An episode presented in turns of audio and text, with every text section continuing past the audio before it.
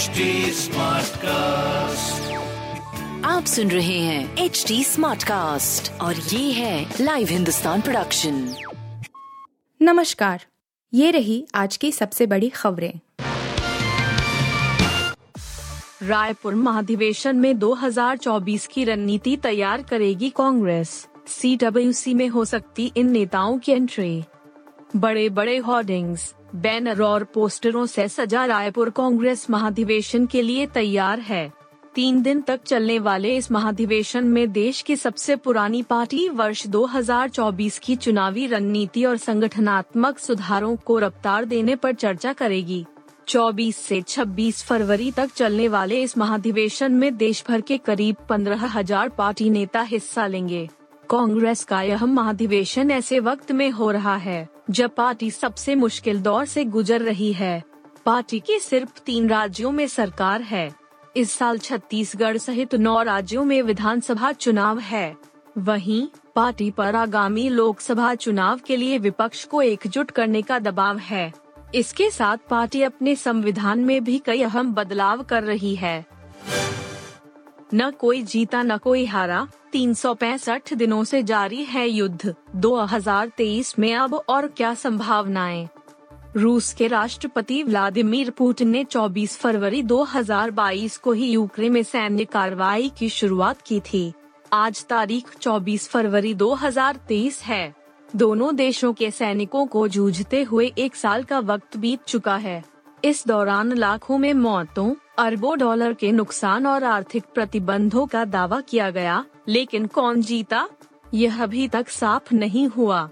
फ़िलहाल, अब जब इस युद्ध के खत्म होने के कोई आसार नज़र नहीं आ रहे तो सवाल उठते हैं कि 2023 में और क्या संभावनाएँ बन रही है। हालाँकि, युद्ध के दौरान कितने सैनिकों की मौत हुई, यह अब तक साफ़ नहीं है। अनुमान है कि तीन लाख सैनिक हताहत हुए हैं। रूसी पक्ष में हताहत सैनिकों की संख्या दो लाख तक हो सकती है, जिसमें साठ हज़ार की मौत हो चुकी है। जबकि यूक्रेन में हताहत सैनिकों का आंकड़ा एक लाख के पार माना जा रहा है। केजरीवाल सरकार भी करेगी योगी वाला काम, दिल्ली दंगों के आरोपियों से वसूलेगी नुकसान की रकम।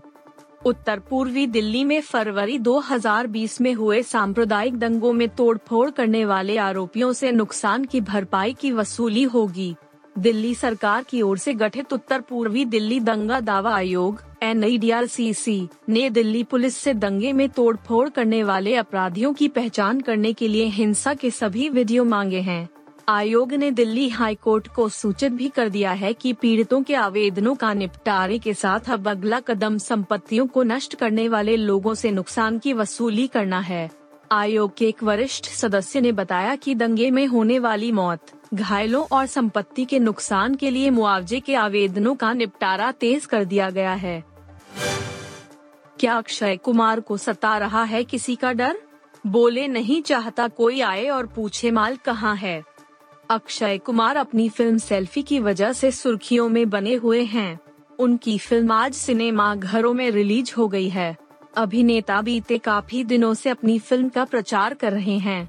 इसी दौरान जब उनसे आयकर विभाग से मिले सम्मान पत्र के बारे में पूछा गया तब उन्होंने कहा, मैं नहीं चाहता कोई आए और पूछे माल कहाँ छुपा कर रखा है।